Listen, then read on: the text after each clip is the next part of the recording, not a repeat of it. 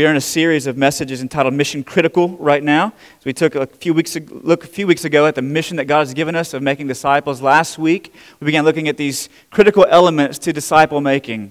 Uh, we talked last week about being shaped by the Word, and this week we're going to talk about being humbled by prayer. Uh, now, this, this kind of prayer that I'm talking about this morning is not the, the, the, generic, hey, this is church, we're going to talk about prayer kind of prayer, right? Of course, this is church, we're going to talk about prayer. Uh, but it's the kind of prayer that is desperate and dependent, recognizing that what God has commissioned us to do, we cannot carry out apart from dependence upon Him. Because in and of our own selves and our own strength, our own abilities, we cannot accomplish the mission that God has given us. A few days ago, I found myself in the position of trying to hang a couple of uh, 120 to 150 pound barn beams in my entryway that somebody had given me. And so I, I did a little bit of work on them, finished them out, and got them ready to hang. And I, uh, the, the first one I, I uh, awkwardly got up to the ceiling and ran some lag screws in and hung it by myself. The second one was about 40 pounds heavier than the first, and I knew there was no way I was getting that puppy up there by myself. And so I had to call in reinforcements to come over, and we were on ladders, balancing it, trying to get it up there in the right position so we could drive some screws into the 2x4 that I'd put onto the ceiling joist in order to hang that thing in the entryway because I realized that my strength was not sufficient to that task. I needed assistance, I needed outside help. And I don't know if you've ever been in that position before where you felt like, man, my expertise, my skills, my abilities, my power are not up to this task. And for every disciple of Jesus Christ, that's the position that God wants us to live in daily as we depend upon Him and come to Him and say, God, you've given us this commission. Would you now empower us to carry it out? God, would you do what only you are able to do because I am not sufficient to do it? That's the kind of prayer we're talking about this morning in Jesus, in, in Jesus' teaching in the Sermon on the Mount in Matthew chapter 6. If you want uh, the full rundown of the disciples' prayer, the Lord's Prayer, we did it back in 2018. Uh, you can go and find it on our podcast. But I want to come back to one of those prayers that Jesus teaches us to pray and fill it out a little bit from Matthew 13 this morning as we consider if we are to be these commissioned people who are making disciples, how is it that we should pray? And in Matthew chapter 6, Jesus teaches us to pray for his kingdom to come. Right? Our Father who art in heaven, hallowed be your name. Your kingdom come, your will be done on earth as it is in heaven. And so we want to learn what it is to pray like Jesus teaches us to pray. What are we asking for that God would send when we're asking for his kingdom to come? If you turn to Matthew 13, we find this collection of seven parables that Jesus tells about the kingdom. About the kingdom, what it's like. And there's two of those parables that I want us to look at this morning. So we'll pick up reading in verses, um, sorry, in verses, yeah, it's there. Verses 31. In verse 31, here's the parable that he tells. He put another parable before them, saying, The kingdom of heaven is like a grain of mustard seed that a man took and sowed in his field. It is the smallest of all seeds, but when it is grown, it is larger than all the garden plants and becomes a tree, so that the birds of the air come and make their nest in its branches. He told them another parable. The kingdom of heaven is like leaven that a woman took and hid in three measures of flour till it was all leavened. Jesus says, This is what the kingdom of God is like. It's like a mustard seed and it's like leaven. So, what, what, but before we get to understanding what Jesus says through those two parables, what is the kingdom of God in and of itself? Listen, throughout the Bible, from beginning to end, the kingdom of God is this it's the righteous and redemptive rule of God in human history. In John chapter 18, Jesus is being interrogated by Pontius Pilate, and he asks Jesus if indeed Jesus is the king of the Jews, as has been reported.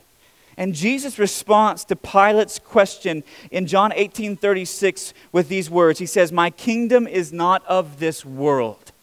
And what does Jesus mean by my kingdom is not of this world? There's a few things I think Jesus means by that. First of all, Jesus means that God, the kingdom of God is not about political entities or advancement. Right? While, the, while Jesus, uh, God's rule and reign, the people of God in the Old Testament were a national entity, the people of God in the New Testament are a spiritual entity, and they are not tied to any one nation, any one political system, any one, any one uh, uh, hu- central human power, but rather they are a human mosaic pieced together from people that are made up from every tribe and nation and tongue on the globe. They're not a political entity right? God's kingdom is not that. Second of all, Jesus' kingdom is not defined by physical capital or geographic boundaries or eras of history. Right? The kingdom of God, listen, it has outlasted and outgrown the greatest empires of human history. Right? You think about the Roman Empire, the Egyptian Empire, the Assyrian Empire, the Babylonian Empire, the Aztec Empire, the Mongol Empire, the Ottoman Empire. Every empire, nation states have risen and fell throughout human history, and yet the kingdom of God continues to advance. Right? So it's not necessarily tied to an era of history or geographic boundaries. In addition, the aim of Jesus' kingdom, unlike many of these other empires, is not the domination of people, but the deliverance. Jesus isn't aiming to subjugate people, but to save them. Right? And so that's the aim. It's a different aim. And so if Jesus' kingdom is not of this world, right? It's not about politics. It's not about subjugation. It's not tied to eras of history or geographic location. Then what is it? It is the king is the righteous and redemptive rule of God in and through the rightful king of all creation, Jesus Christ himself. And through the prophets in the Old Testament, listen, the rule of God's presented as his righteous rule. His righteous rule. Jeremiah speaks of it in Jeremiah 23 5 when he speaks of a day in which the king shall reign as a king and will deal wisely and shall execute justice and righteousness in the land, that God would raise up a king from the line of David and he would execute righteousness and justice in the land for the people. Ezekiel speaks of it in Ezekiel 37 24, where God speaks of not only the king executing righteousness, but his citizens executing righteousness as well, when he says, My servant David shall be king over them and they shall have one shepherd. They shall walk in all my rules and be careful to obey my statutes. Right? And so the, the, the reign of God is a righteous reign in which righteousness is done, justice is done. It is executed by God and by his people, but it's also redemptive. And that's the good news, church, because if it was just righteous, you know what? All of us would be doomed. Because none of us is righteous like God is righteous. We would all be, we are all under the just judgment of God, and yet God is redeeming people in the same way that He does in the Old Testament when He exercises His kingly authority to reach into Egypt and redeem His people in, from bondage and slavery and captivity and bring them into a land of promise. See, it's not just righteous, but it's redemptive. God's aiming to restore and to renew peoples from every tribe, tongue, and nation. It's a beautiful thing, right? That Jesus is reigning and ruling righteously and redemptively. And Jesus teaches us to pray that his righteous and redemptive rule would come on earth as it is in heaven. And I think in Matthew 13, in these parables, Jesus teaches us how that should shape our prayer life. What should we pray for if we're asking for the kingdom to come? The first thing, listen, if we're to be a people who are humbled by prayer, recognizing we cannot carry out the commission God's given apart from dependence and desperation on our knees before Him, is this that we should pray for kingdom invasion.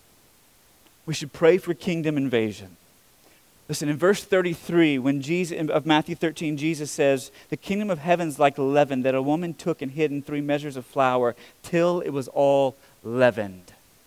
Right, leaven in the Bible has a mixed, is a mixed bag, has a mixed reputation. In some places, leaven refers to evil or evil forces or evil powers. But here, leaven isn't speaking of evil. Rather, here, leaven is an image of the powerful influence that something that's hidden has as it works its way through the whole. Right? The powerful influence that something very small, like a, like a, like a, a speck of leaven that's hidden in, a in, in, in dough and flour, how it works its way through the entire lump. The leaven goes through the lump and it gains ground by spreading through all the dough until all of it's leavened. And what happens? The dough rises, doesn't it? Yeah, and then it's able to be baked and eaten, right? It's invasive, it spreads internally. And what Jesus is saying is that's what the kingdom is like. And so when we're asking for God's kingdom to come, when we're on our knees petitioning God, we're asking that his kingdom would invade, that it would have that invasive leaven like influence both in our lives and in our culture. Right? Because the, the kingdom invades personally, but the kingdom also invades culturally. You see, because the rule of God, listen, church, the rule of God in your life as it gains more and more ground, it gives rise, in the same way that leaven causes dough to rise, it gives rise to new ways of thinking. It gives rise to new ways of valuing. It gives rise to new priorities. It gives rise to new affections and loves. It gives new rise to new ways of living. It causes those things to rise in us. Because listen, oftentimes, and maybe this has been your experience as well, but oftentimes, if you become a Christian on January 3rd, on January 4th, there's not a ton of discernible difference in your life, right? You know that you've been forgiven and that you're, you're a recipient of God's grace. But there's still a whole lot of bags the Holy Spirit has left to unpack in your life as He begins to sanctify you, right? And so from January 3rd to January 4th, there's not a this ton of discernible difference, but listen, there should be discernible difference as the leaven spreads in your life and invades more and more of you three years later, five years later, eight years later, 12 years later. That it's giving rise to these new ways of thinking and loving and living in your life, new values, things that you used to hate that you now love, things that you used to love you now despise this kind of influence, as it rises in your life and it invades you personally. And Jesus says, when you're praying for the kingdom of God to come, that's one of the things you're asking God for because that's what the kingdom of God is like. It's like that leaven that spreads in your life. See if I can illustrate it to you this way, right? Some of you, some, some of us in the room, maybe have just spent a, a season, right, from like November to December in the woods, right? Spraying ourselves with deer urine, um, you know, c- concealing all, all the scents of, of our homes, right? All the essential oils your wives have been diffusing all over the place, right? Right? They're diffusing that because you spray yourself with deer urine, by the way. And so you're like, you just spent your time in the woods, right? Hunting these large animals that you can shoot, take to the processor, and hang on your wall. Craig Cooper, I don't, I don't know that you got any more room, brother, but like you got all these heads, right, all over the wall. Okay? We, but, but if you've ever spent any time in the woods wandering from maybe pasture to pasture, field to field, forest to forest, one of the things that you're going to come in contact with are fence lines. Right? You're going to come in contact with these fence lines that set their property boundaries. And oftentimes along these fence lines, whether it be trees along these fence lines or the fence posts along these fence lines or actually the barbed wire along these fence lines, you'll see these signs hanging that say posted no trespassing. And what that means is this is that you may have been given access and permission to hunt on this land, but you have not been given access and permission to hunt on this land. You can come onto this piece of property, but you cannot come onto this piece of property because somebody has placed a boundary line and said you can come this far, but no further. And listen, church, whenever you're praying for the kingdom of God to come as Jesus teaches us to, and you're praying for kingdom advancement personally in your own life, here's what you're asking for God, would you tear down every fence line and every posted sign in my life? And would you remove me from the throne so that I'm no longer the one who is calling the shots in my life, but now I'm responsive and submissive to you because there's no longer any place, any area, any arena, any aspect of my life that is posted or off limits to you. God, would you make that a reality in my life? Would you invade more and more and more and more? Would you tear down all those boundary lines that I have set up in my relationship to you?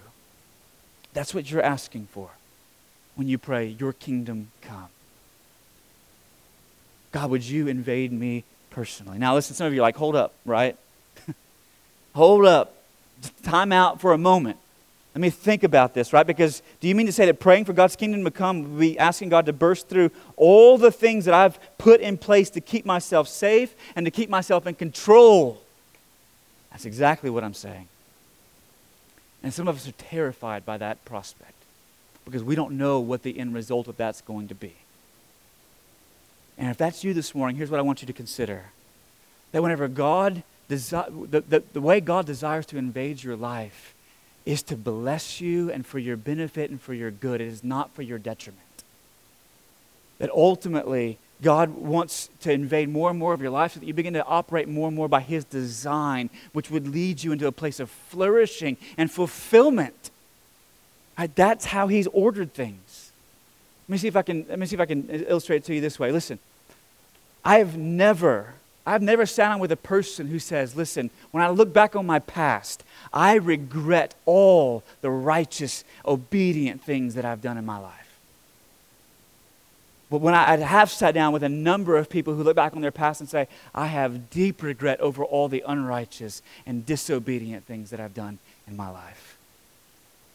That's why Paul says it this way in, in Romans chapter 6, in verse 21. He says, But what fruit were you getting at that time from the things of which you are now ashamed? For the end of those things is death.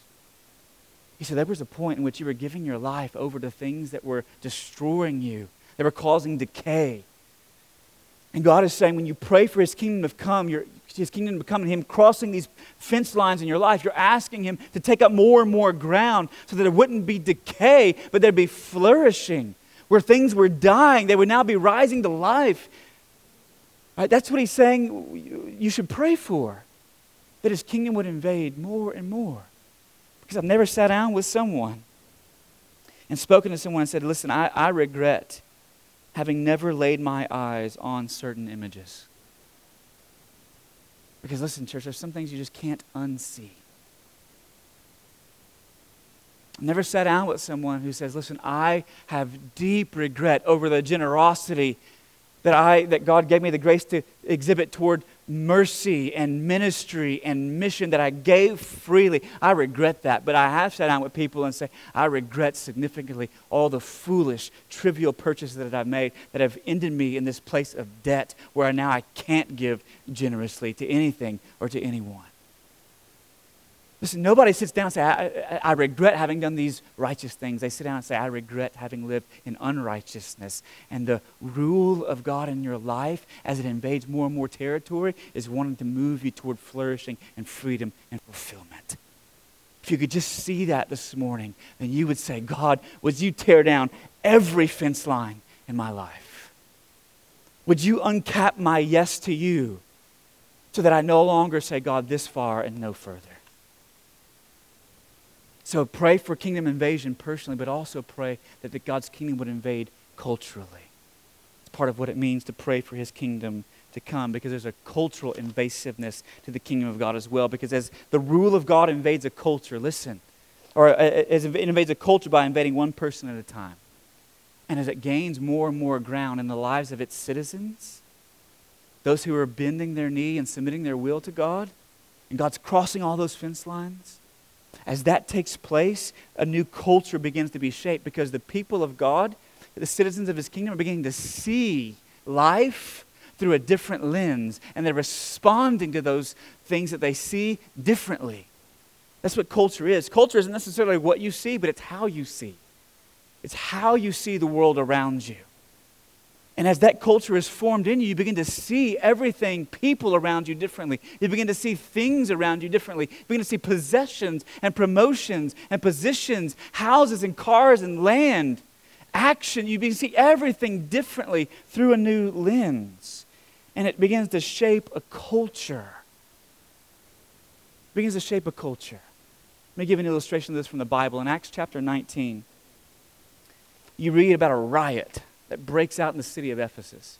You know why a riot's broken out in the city of Ephesus? Because Paul has come there, and Paul has begun to preach the gospel. And Paul, as Paul preaches the gospel, there are men and women from all kinds of backgrounds in idolatry that worship these pagan gods. They're coming to faith in Jesus. And, the, and, and Paul and the apostles and the disciples and the, the missionaries are there, and they're saying, listen, that Jesus is the one and only God. There is no other beside him, there is no other above him. There's no one who rivals him or competes with him. And as they preach this exclusivity of Jesus, and people are coming to faith in him, the peoples of Ephesus are beginning to turn away from the false gods. Now, listen, that was bad for business for a certain union of idol makers in the city. And so, as these idol makers, the people who were taking wood and metal and they were melting it down and carving it down and shaping into these little statues for people to worship in the temples or in their homes, it became bad for business and they stopped being able to make a profit off the cultural idolatry of the people. And so a riot breaks out, and they all want this, they all want Paul to come. All these idol makers are riling up the city. They want Paul to come out so they can kill him. And Paul's like, let me at him so I can go preach some more. Because the gospel and the rule of God, as it invaded more and more lives personally, it began to shape a new culture in the city of Ephesus that was undercutting the cultural idolatry of Paul's day. What would happen, church, if we prayed for God's kingdom invasion in the lives, in our lives as a church, in the lives of citizens of God's kingdom, in other churches that are meeting in other buildings this very morning? that if we ask God for His kingdom to come and it invaded more and more lives to where it began to shape the way that we saw. Listen, one of the things I think that would happen is that you might see some of these storage units that just continue to pop up everywhere because I got to put everything I've ever owned, I got to hang on to it. I can't sell it, can't give it, I got to hold on to it. What if some of those started closing because of the generosity of God's people, where they saw those things as just open handed, freely giving them away? Things I hadn't seen in five years, right? That are in the back of a storage unit somewhere that I'm giving away. Now, if you own a storage unit facility, I'm sorry, but I, I think that's a part of what that, cultural idolatry, being in a place, in a place where, like in Luke's gospel, when Jesus tells the parable of the man who just built bigger and bigger and bigger and bigger and bigger and bigger barns to store all of his goods in grain rather than giving those things away, distributing the excess. See, the rule of God invades not only personally, but it begins to shape new way of living in a place. So when we're asking for his kingdom to come, we're asking for it to invade personally, but we're also asking for it to invade culturally. But that's not all that these two parables teach us about the kingdom of God as we ask for it to come. Second of all, these two parables teach us, teach us to pray for God's kingdom expansion. For God's kingdom expansion. Look at the other parable that Jesus tells there in that text. In verses 31 and 32, he says, He put another parable before them, saying, The kingdom of heaven is like a grain of mustard seed that a man took and sowed in his field. It is the smallest of all seeds, but when it is grown, it is larger than all the garden plants, and it becomes a tree, so that the birds of the air come and make nest in its branches. See, the kingdom is not only gaining ground inwardly and invading the hearts of citizens, but it's also gaining ground outwardly and globally as it expands to the corners of the earth. See, what Jesus is speaking of here, as he talks about a mustard seed, he said, listen, it is a tiny, when you look at a mustard seed, it's like a tiny speck of dirt in your hand right? Almost indistinguishable from a, a piece of dust that's floating around in the air. But he says, when it goes into the ground and it begins to spring up, it grows at a rapid pace and he says it outpaces all the other garden plants the squash and the zucchini and the tomatoes, right? And the cucumbers and the watermelon. Everything that's growing there along the ground and rising up on stakes. The mustard plant grows in their day and time in that place, grew to about 12 feet tall, towering over all the other garden plants that might have been cultivated in their day. And what Jesus is saying is this the kingdom, it starts small. Kingdom work starts small, but it grows exponential and it expands rapidly. Right? And he says, All the birds of the air, they come in and they find nest in its branches. And the birds of the air, listen, this is beautiful. The birds of the air represent the nations of the earth. In Ezekiel, we find this similar imagery in Ezekiel 17, 22 to 23, it says, Thus says the Lord God, I myself will take a sprig from the lofty top of the cedar, and I will set it out. I will break off from the topmost of its young twigs a tender one, and I myself will plant it on a high and lofty mountain. On the mountain height of Israel I will plant it, that it may bear branches and produce fruit and become a noble cedar and under it will dwell every kind of bird. In the shade of its branches, birds of every sort will nest. Now, I know it's different. It's mustard in Matthew and it's cedar in Ezekiel, but the point is the same. He says, I will take a cutting off of the top of the cedar tree and I will root it down into the soil so that it grows. And it grows and it grows. And the birds of the air, every kind, shape, size, and color, will come and find shade and shelter under its branches that all the people that represents all the peoples of the earth, all the nations of the earth will come and find a home, regardless of what, whether they live under a, in a dictatorship or a democracy, or a constitutional republic or a monarchy. Wherever they, whatever political system they live under, they would find shelter under the branches of God's kingdom as it expands to the ends of the earth. That's what Jesus is talking about, that the kingdom of God is expansive, and he teaches us to pray for its expansion when we says, he says, pray that his kingdom would come. That not only would it invade more territory in our lives, but it would invade more territory in the globe and across the earth. Now, listen, not only did Jesus say this, but listen, I want you, I want you to see something real quick this morning. Church history shows it. It shows it. I might get a little excited. Is that okay? As if I'm not already. Listen, the kingdom of God breaking into human history, it starts with the baby Jesus being born, right, in a manger who grows in wisdom and stature and knowledge before God and man. And he would end up teaching with authority and ministering with mercy. And he would live a sinless life, be betrayed by one who walked with him, handed over to the Romans, and crucified. He would spend three days in a tomb as a seed going into the ground, from which he would be raised by God himself and before he ascended to heaven, he would commission his followers to go to the ends of the earth with the good news that God is coming to save sinners and set the whole creation right and heal it all.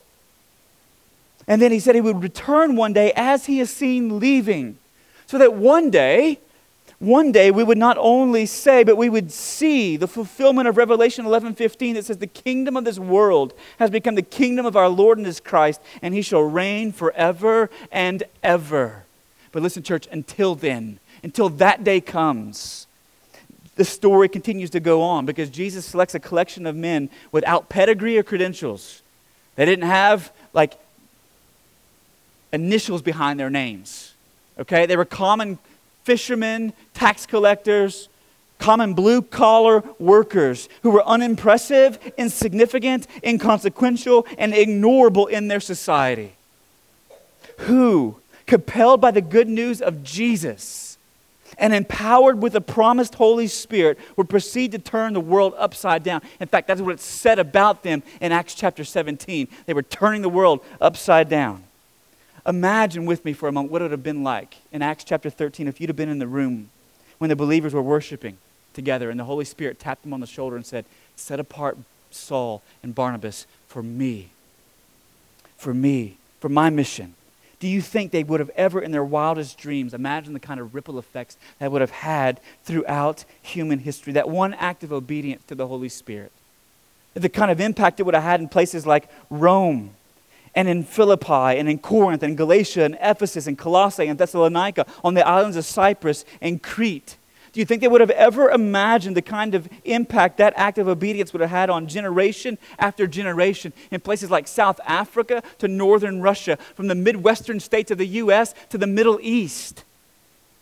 That, that act of obedience. Do you think Thomas and Philip could have imagined the kind of the kind of ripple effects, the kind of tidal wave of taking the gospel to India and to Ethiopia as they planted churches in places like Jerusalem and Antioch and Rome and Corinth and Galatia and Ephesus and Philippi and Colossae and Thessalonica, on Crete and Egypt, Africa, India. And listen, the book of Acts, it comes to an end in Acts chapter 28 with Paul in prison, in chains, saying, I want to go to Spain because the gospel has not yet been preached there as they begin to take it to the ends of the earth, as witnesses of Jesus' perfect, sinless life and resurrection from the grave as he was our substitute. In the last 2,000 years of human history, tells a story of branches that sprung up from that seed that went into the ground. In fact, the reason we are here this morning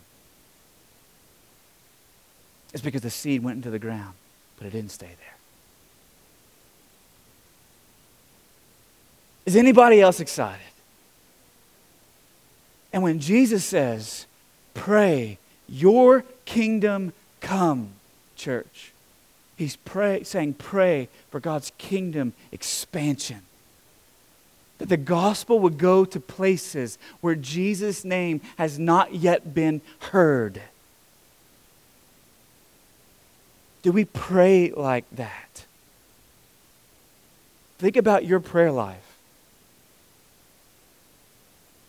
See, if, if we're only praying about things that we can accomplish based with our own strength, with our own abilities, God, I, I think that we've relatively got this handled, but we're going to consult you just in case. If we're only praying those kinds of prayers, we will never be humbled by prayer. Never. But if we're asking God to cross fence lines in our lives and in the lives of those that we're investing our life in as we're seeking to make disciples, God, would you cross all the fence lines in their life as well as mine? And with the hardness of the human heart at times, we're asking God to do what only God can do in someone's heart. And we're asking God to do what only God can do in the, on the, across the globe in the nations of the earth. And when you begin to see God answer those kinds of prayers, then you are humble because you know you can't take credit for any of that work. It's all Him. So listen, church. If we're going to be a church that is serious about the commission that God has given us, we must be a people of prayer who are humbled by it day after day after day after day. That we're praying for invasion, we're praying for expansion. So I want to give you a tool this morning as we close. All right, it's a resource for you, a little prayer guide. Right, because it, one of the what I, what I want to encourage you to do as you begin to pray is that you would pray in circles. You're like, pray and cir- that come back to the same place over and over. Again. No, pray in these concentric circles. Start in the center and they expand out. I don't know how well you can read the text on the screen this morning, but there are copies of this at the back kiosk for you on your way out, so you can slide in your Bible and use it as a prayer guide, right? That you're praying for invasion and expansion, and every Sunday being the Lord's Day, starting off on the, the week on Sunday, that you're beginning to pray as you come to service that morning, as you go away from service that afternoon, as you spend time with family around the table that evening, that you're praying for yourself that God would ex- invade more and more and more of your life. That maybe the message and whoever's delivering it that morning, maybe through the life group as you're going to go and interact the rest of the week, maybe through conversations and discussions, that God would invade. He would cross fence lines in your life that maybe you didn't even know were there. Right? There's a fence there deep in the woods you didn't even know was existent, but that He would cross over that boundary Sunday. You begin to ask and petition God to invade. And then on Monday, you're praying for friends and family, those who are closest to you, asking God to invade their lives more and more, that He would bring them to a place of flourishing and fullness and fulfillment. And you're probably going to have specific things because you know their circumstances that you're going to be asking God for. Perhaps specific things, hard, perhaps specific territory that's been unclaimed in their life that you can see. You're asking God to claim that. God, would you move and cross that fence line, tear down that posted sign in my son's life, in my daughter's life, right, in my spouse's life, in my father's life, in my mother's life, in my neighbor's life. God would invade more and more of our friends and family. And then on Tuesdays, maybe as you continue to expand out, that you would pray for those in your life group that God would continue to invade more and more territory there, that your life group would be a place where God rules and reigns. Not just a social gathering of people who enjoy spending time together, but of people who are submitting their lives and coming under his rule and reign. Right? And, and, be, and that little group of people, right? What's happening there is there's a culture that's being formed because they're all beginning to see things differently now and value and prioritize things differently in their lives. So something's changing, not just individually, but corporately among us as you're praying for that group of people. And then on Wednesdays, praying for your church and for your community and for other churches across our community. Praying that our church will be a place in which God rules and reigns. I, I find it very interesting. Listen, this, when Jesus says, pray that the kingdom will come, he doesn't say, pray that your kingdom will come. He says, pray that his kingdom will come. Right? So listen, I want you to know, I want to say right now, this, this church that God is birthed is not my kingdom. It's not. Right? It's an outpost. It's an, out, it's, a, it's an embassy of his kingdom. And you know what? He is the only one who's able to give growth. Do you know that? I love what Paul says in 1 Corinthians chapter 3. In 1 Corinthians chapter 3, Paul says, listen, all of you, he says, you're arguing about who, who you're going to follow. Am I going to follow Apollos, right? I follow Cephas. I follow Paul. They're all arguing about which one's the best communicator, which one's the best pastor, which one's the best shepherd, which one's the best administrator organizer. Who are you going to follow? And Paul says, listen, I want you to know something. He says, Apollos, Cephas, myself, you know what we are? We are not celebrities, we are servants. We are servants of the church right? And so what we do is we plant. And what we do is we water. But you know what he says? He says, neither Cephas nor Apollos nor I, none of us gives growth.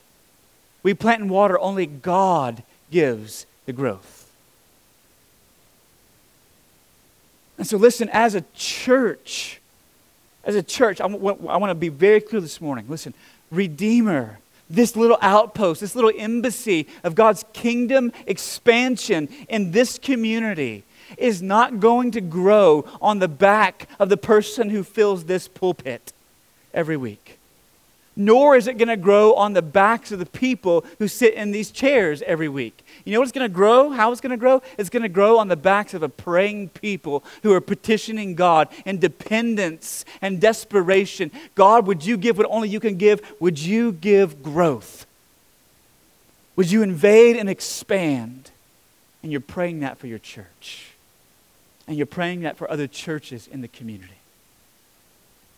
And then on Thursdays, you're praying for latitude as they continue their mission of raising up the next generation of kingdom minded leaders for the global church in every nation. So you're praying for Keith, you're praying for his board, you're praying for leadership, you're praying for the trainings, you're praying for the curriculum that's being filmed. You're praying for God's provision to that ministry. Then on Friday, you're praying for John Graham and the churches that he's planting in India. You're praying for kingdom expansion, you're praying for those pastors that he's equipping. You're praying for those people who are coming to faith in these rural,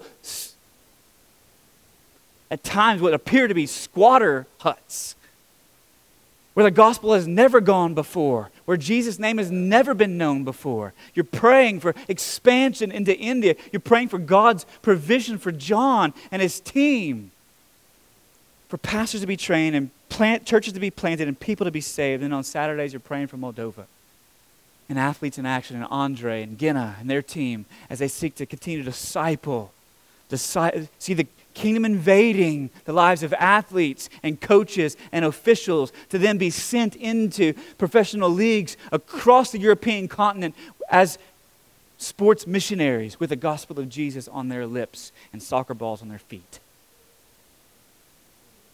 And you start all over again on Sunday, praying for yourself. And on Monday for friends and family. And on Tuesday for your life group. And on Wednesday for your church and community. On Thursday for latitude. And on Friday for India and on Saturday for Moldova.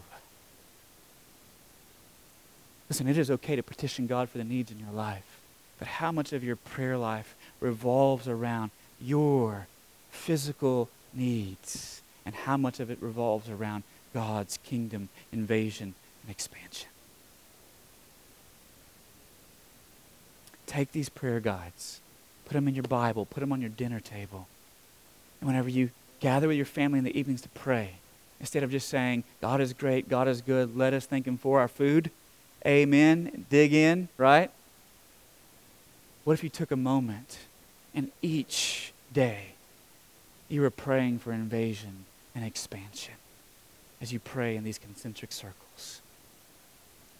And then a year from now, two years from now, five years from now, what invasion might you have seen in your own life, in the lives of your friends, in the life of your life group, in the life of your church? What expansion might you see in this community and across the globe? Without this kind of prayer, we will never be humbled. And we will never see the commission that God has given us fulfilled within or outside of our walls. Would you pray with me this morning? Father, today,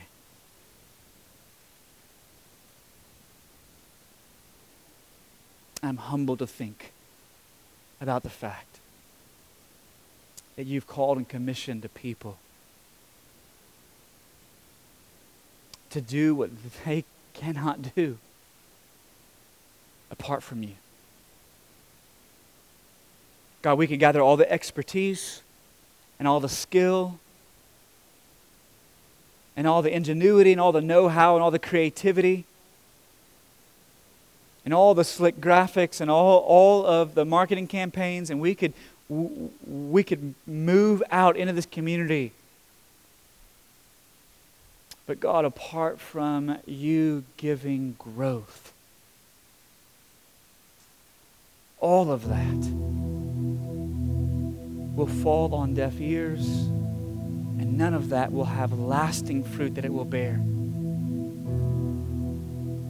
So, God, would you make us into a people this morning that are dependent and desperate?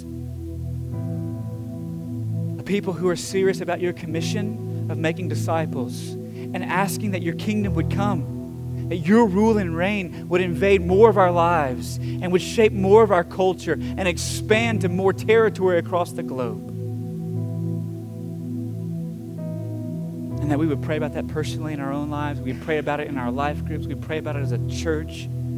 That it be ever on our lips and ever in our lives because it's ever in our hearts. God, would you, would you emboss it there and